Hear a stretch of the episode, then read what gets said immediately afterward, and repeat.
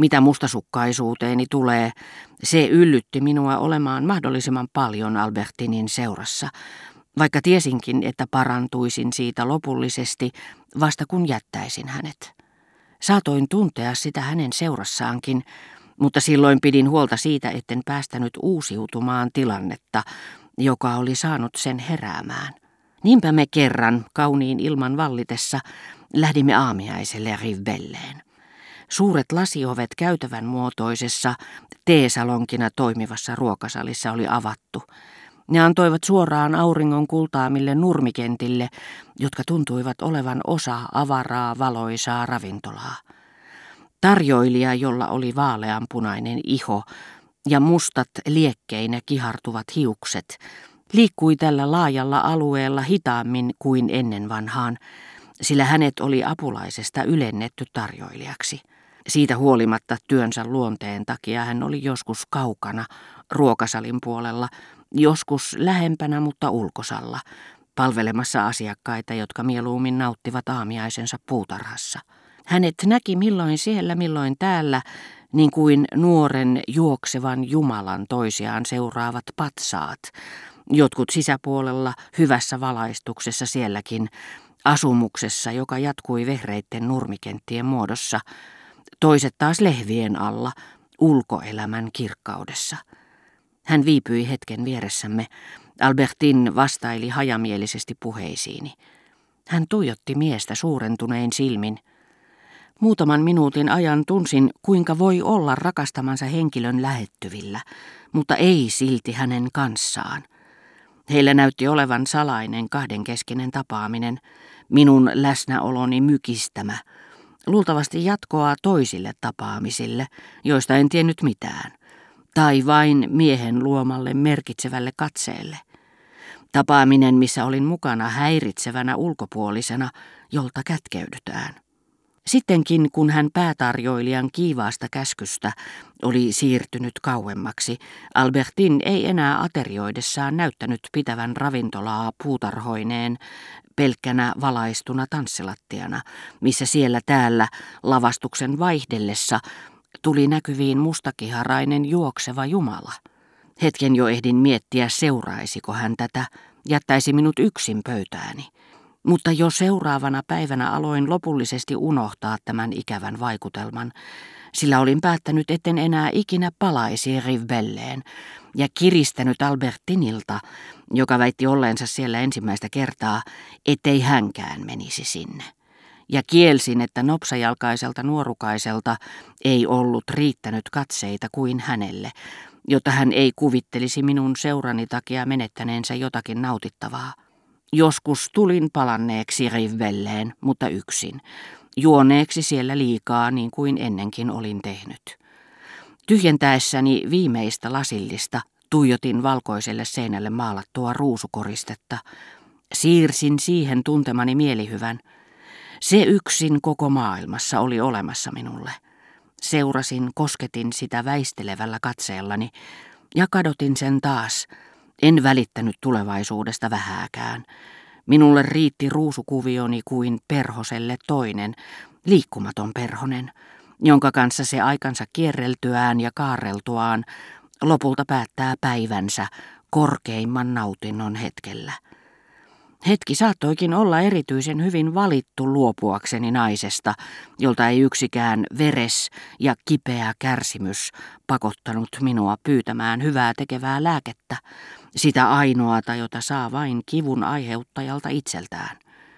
Minua tyynnyttivät nämä ajomatkat, vaikka sillä hetkellä pidinkin niitä ikään kuin siltana seuraavaan päivään, joka puolestaan niin hartaasti kuin sitä odotinkin, ei tulisi olemaan erilainen kuin edellinen. Olihan niillä lumonsa, riistivät hän ne Albertinin sieltä, missä hän siihen saakka oli ollut, missä en voinut olla hänen kanssaan, tätinsä ja ystävättäriensä luota. Positiivista iloa se ei ollut, liittyipä hän vain levottomuuteni tyyntymiseen, mutta voimakas se oli sellaisenaankin, sillä kun muutaman päivän kuluttua ajattelin taas maatilaa, jonka edustalla olimme juoneet siideriä, taikka vain pistäytymistämme Saint-Marc-le-Vetyssä, missä Albertin käveli vieressäni uusi hattu päässään, tunne hänen läsnäolostaan, muutti yhtäkkiä niin ihmeellisesti uuden kirkon yhdentekevän kuvan, että aurinkoisen julkisivun tullessa esiin muistoistani, se vaikutti kuin sydäntäni vasten painetut rauhoittavat pyyhkeet. Saatoin Albertinin parvilleen, mutta vain tavatakseni hänet uudelleen illalla, mennäkseni makaamaan hänen kanssaan pimeässä rinta rinnan rantahiekalle. En toki tavannut häntä joka päivä, mutta sittenkin saatoin sanoa, jos hän kertoisi mihin käyttää aikansa, niin minä hänen elämässään kuitenkin kaikitenkin esittäisin suurinta osaa. Me vietimme yhdessä tuntikausia, ja ne päihdyttivät päiväni niin suloisesti, että kun hän Parvillessä hyppäsi autosta, jonka tunnin kuluttua lähettäisin häntä hakemaan, en tuntenut oloani siinä sen yksinäisemmäksi, kuin jos hän olisi jättänyt kukkia sinne. Olisin voinut olla tapaamatta häntä joka päivä. Olin jättämäisilläni hänet onnellisena. Tunsin, että tämän onnen tyynnyttävä vaikutus voisi jatkua päiväkausia. Mutta silloin kuulin Albertinin sanovan minusta erottuaan tädilleen tai ystävättärilleen, siis huomenna puoli yhdeksältä, ettekä sitten saa olla myöhässä. Pojat ovat valmiina jo neljännestä yli kahdeksalta. Rakastetun naisen keskustelu muistuttaa petollista suota. Sanojen alla tuntee kaiken aikaa maanalaisen vesikerroksen läpitunkevan kylmyyden. Siellä täällä sen salakavala tihkuminen tulee esiin. Se itse pysyy näkymättömissä. Kohta Albertinin lauseen kuultuani tyyneyteni oli tipotiessään.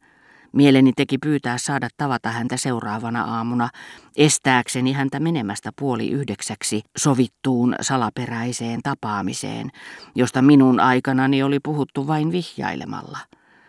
Hän olisi ilmeisesti totellut ensimmäisenä kertoina, luopunut joskin vastahakoisesti suunnitelmistaan. Sitten hän olisi päässyt perille alituisesta tarpeestani häiritä niitä. Minusta olisi tullut se, jolta kaikki salataan. Sitä paitsi on hyvin todennäköistä, että nämä juhlat, mihin minulta oli pääsy kielletty, eivät kovin kaksisia olleet, ja että minua ei kutsuttu siitä pelosta, että voisin pitää sitä taikka tätä kutsuvierasta rahvaanomaisena tai ikävystyttävänä. Ikävä kyllä tällä Albertinin elämään sotkeutuneella elämälläni ei ollut vaikutusta ainoastaan minuun. Minuun, sillä minut se rauhoitti. Äidilleni se aiheutti huolia, joiden tunnustaminen vei kerralla rauhani. Palatessani retkiltäni tyytyväisenä, lujasti päättäen muuttaa elintapojani lähitulevaisuudessa, minkä luulin riippuvan yksin omaan omasta tahdostani, äitini sanoi kuullessaan minun pyytävän kuljettajaa lähtemään Albertinia noutamaan, kylläpä sinä tuhlaat rahaa. François sanoi yksinkertaisella ja ilmeikkäällä kielellään, Raha menee eikä meinaa. Pidä varasi, hän jatkoi, ettet kohta ole kuin Charles de Sevigné, josta hänen äitinsä sanoi, hänen kätensä on upokas, missä rahat sulavat. Sitä paitsi minusta tuntuu, että olet ollut tarpeeksi liikkeellä Albertinin kanssa. Liika on liikaa. Hänestäkin sen täytyy vaikuttaa naurettavalta. Olen ollut niin mielissäni, koska siitä on sinulle huvia, enkä suinkaan pyydä ette tapaa häntä enää, vaan että teitä näkisi joskus yksinkin, eikä vain toistenne seurassa.